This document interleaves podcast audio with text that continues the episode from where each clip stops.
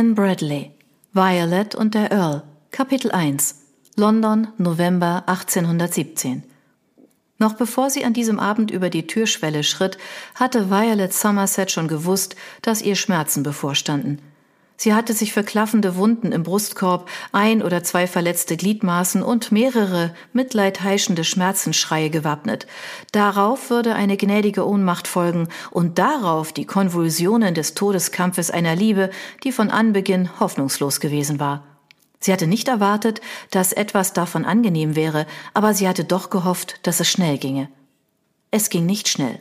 Es war ein Tod durch tausend Stiche. Eine schreckliche Art zu sterben – ungewöhnlich, blutig. Violet wusste alles über Blut. Sie hatte ein grausames Bild des Todes durch tausend Stiche in einem außergewöhnlichen Buch gesehen, das sie in der Bibliothek ihrer Großmutter versteckt gefunden hatte. Sein Titel lautete Bestrafungen im alten China. Und es war eine faszinierende Lektüre. Etwas grausam, gewiss, und keineswegs für die Augen einer unschuldigen jungen Dame geeignet, aber schließlich galt das für alles von Interesse.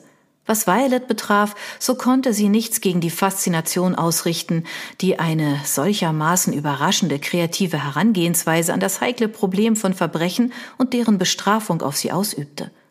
Allerdings war der Tod durch tausend Stiche nichts, was man bei einer Dinnergesellschaft erleben wollte. Und doch saß sie hier, gefangen zwischen dem fünften und dem letzten Gang, und anstelle eines köstlichen Puddings sah Violet sich einer grässlichen Exekution gegenüber. Natürlich hatte ich mir eine glückliche Ehe gewünscht. Tut das nicht jede junge Dame? Aber sie ist so viel schöner, als ich es mir je erträumt hätte. Ich hatte mir nie ausgemalt, dass mein Ehemann mein Freund sein könnte, aber genau das ist Lord Derrick für mich, mein bester Freund. Lady Honora sah an diesem Abend bezaubernd aus. Ihre rosigen Wangen und die hellbraunen Augen strahlten vor Glück. Vor einigen Wochen war sie die Countess of Derrick geworden, und nach ihrem überirdischen Strahlen zu urteilen, tat ihr die Ehe gut. Violet erwiderte das strahlende Lächeln ihrer lieben Freundin mit einer zweifellos säuerlichen Grimasse. Wie wunderbar, Honora. Ich könnte mich nicht mehr für dich und Lord Derrick freuen. Honora strahlte sie an und drückte ihre schlaffen Finger, aber Violet konnte als Reaktion nur schwächlich mit der Hand zucken, wie ein Vogel mit einem gebrochenen Flügel, der wegfliegen wollte.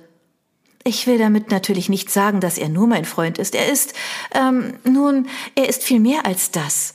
Es ist schwer in Worte zu fassen, aber es ist eher, als ob, als ob vor meinen Augen ein Traum zum Leben erwacht wäre.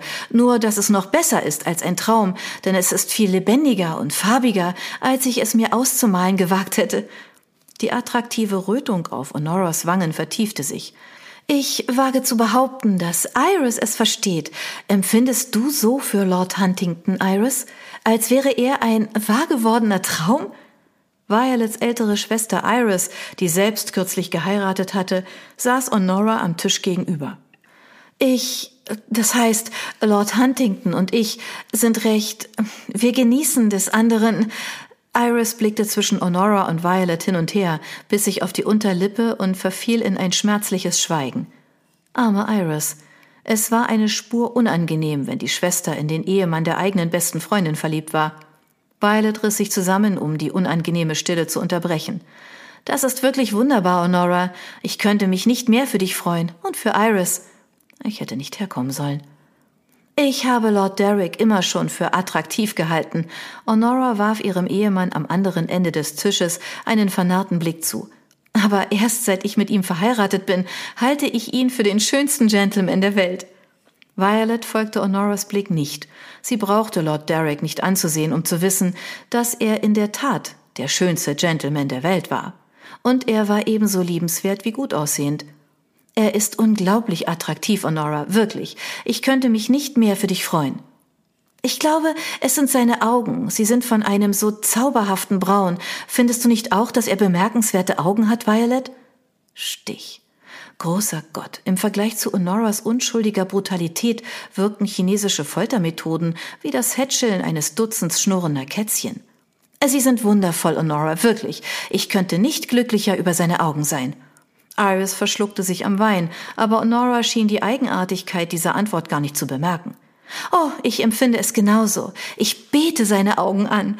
Nun, nicht nur seine Augen. Honora schlug sich die Hand auf den Mund, allerdings nicht schnell genug, um ein für sie untypisches, unartiges Kichern zu verstecken. Stich.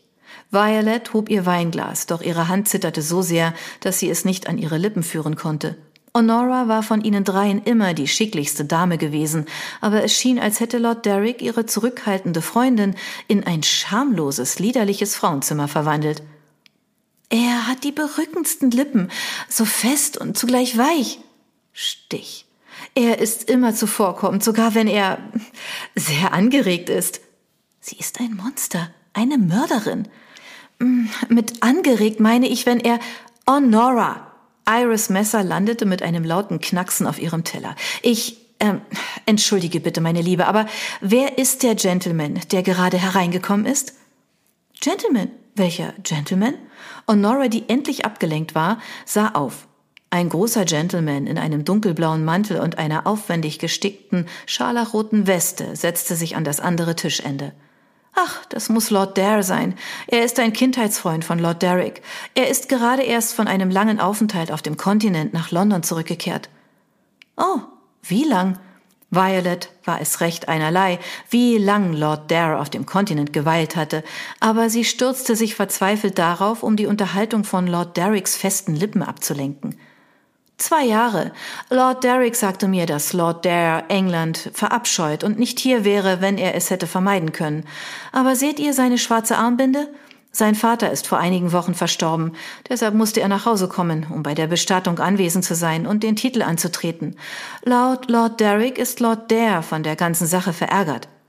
Tja, wie rüde von seinem Vater, Lord Dares ausgedehnten Ausflug auf den Kontinent zu verderben. Wie schade, dass er sich keinen passenderen Zeitpunkt zum Sterben aussuchen konnte. Dieser pointierte Sarkasmus war eine Spur ungerecht, und die Worte versenkten ihr auch ein wenig die Zunge, aber endlich hatte sie für ihr Elend einen Ausweg gefunden, und Lord Dare brauchte niemals zu erfahren, dass er an ihrer Stelle hingerichtet wurde. Honora beugte sich vor und senkte die Stimme zu einem Flüstern. Soweit ich es verstanden habe, ist er tatsächlich ein sehr lebensfroher Mensch. Die Gerüchte sagen, dass er eine Furche voller gebrochener Herzen von Paris bis nach Rom hinterlassen hat. Sie runzelte die Stirn. Es ist furchtbar ungebührlich von ihm, so spät zum Dinner zu kommen. Meine Güte, wir sind bereits beim Nachtisch. Violet sah, wie Lord Dare den anderen Gentleman am Esstisch ein charmantes Lächeln schenkte. Selbst von hier aus konnte sie sehen, dass er mit seiner großen schlanken Gestalt, den ausgeprägten Wangenknochen und einer Fülle seidigen schwarzen Haares attraktiv war. Zu attraktiv. Nach Violets Erfahrung, die sich zugegebenermaßen auf eine einzige schmerzliche Saison beschränkte, während der sie in ein straffes Korsett geschnürt und gezwungen worden war, an den Bällen von Almax teilzunehmen, verbargen attraktive Gentlemen hinter ihren charmanten Lächeln oft niederschmetternd unattraktive Vorstellungen.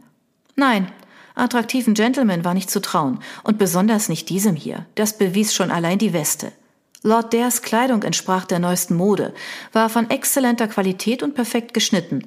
Aber eine scharlachrote Weste, die mit einem verschlungenen Muster aus silbernen Weinreben und unzähligen Rosen bestickt war, trug ein Gentleman nur, wenn er aufzufallen wünschte. Nicht, dass er dafür die Weste gebraucht hätte. Einen Gentleman wie Lord Dare zu übersehen war so unwahrscheinlich wie zu vergessen, einen Atemzug auf den anderen folgen zu lassen.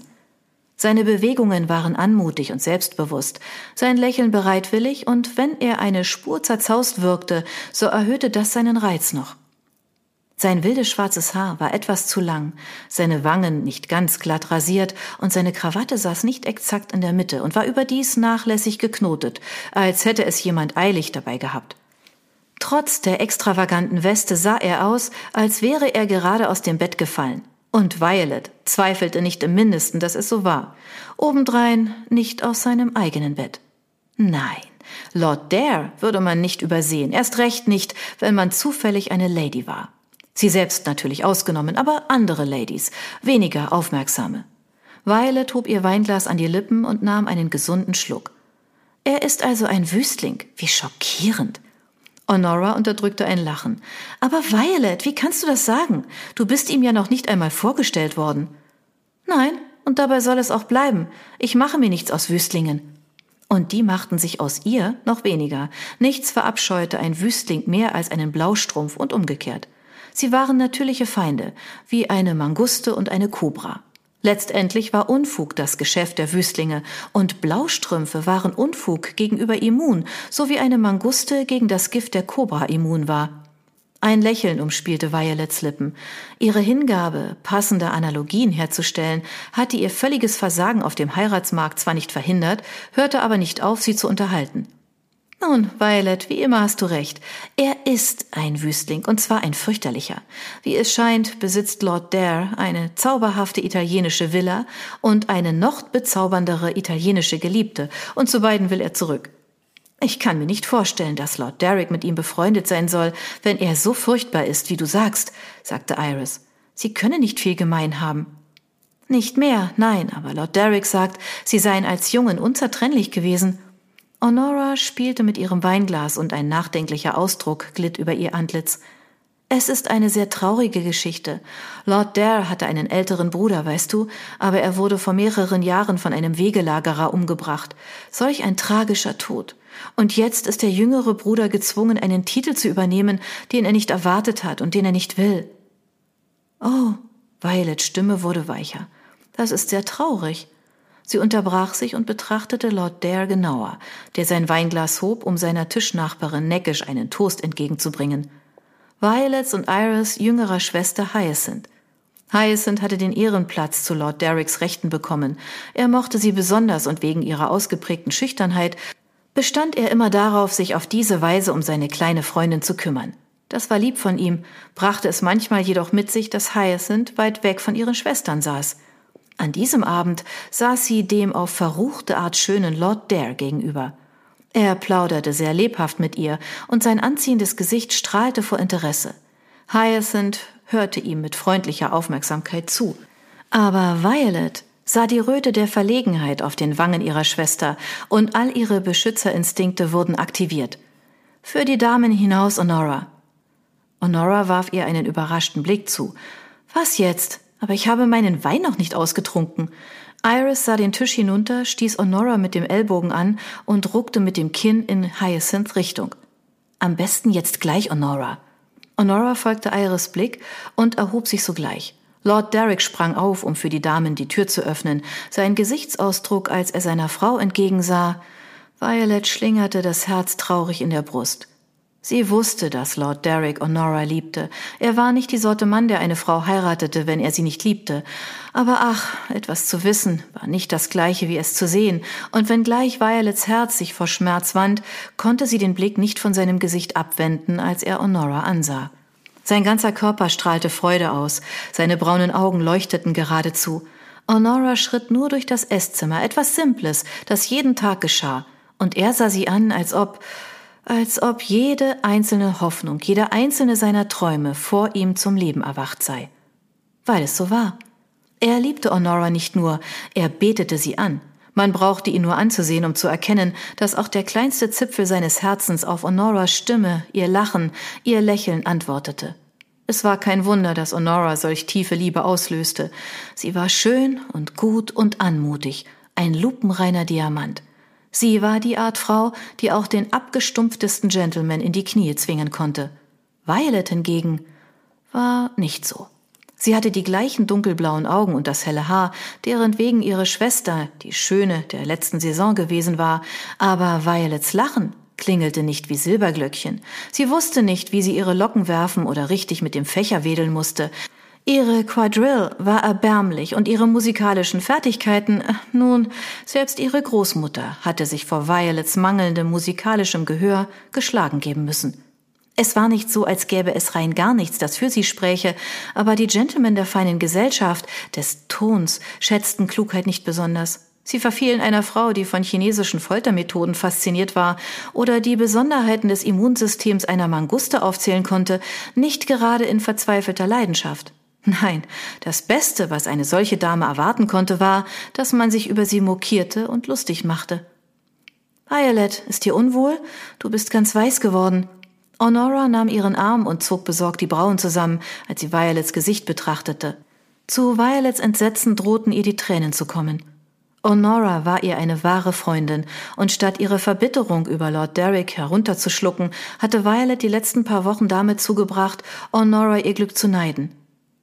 Es geht mir gut, meine Liebe, es ist nur ein plötzlicher Kopfschmerz. Honora tätschelte Violet die Hand. Warum gehst du nicht in die Bibliothek und ruhst dich etwas aus? Du kannst in den kleinen Salon kommen, wenn du dich wieder besser fühlst. Aber Hyacinth, Ihr geht es gut. Sie ist mit Iris in den kleinen Salon vorausgegangen, und Lord Huntington und Lord Derrick werden sich bald zu uns gesellen. Violet zögerte. Sie sollte ihre jüngere Schwester nicht vernachlässigen, aber allein der Gedanke an einige Augenblicke einsamer Ruhe, um ihr verwundetes Herz zu hätscheln, weckte in ihr schmerzhafte Sehnsucht. Wenn du dir sicher bist? Gewiss bin ich das. Honora lächelte, gab ihr einen sanften Schubs in Richtung der Bibliothek, wandte sich dann um und folgte den Damen in den kleinen Salon.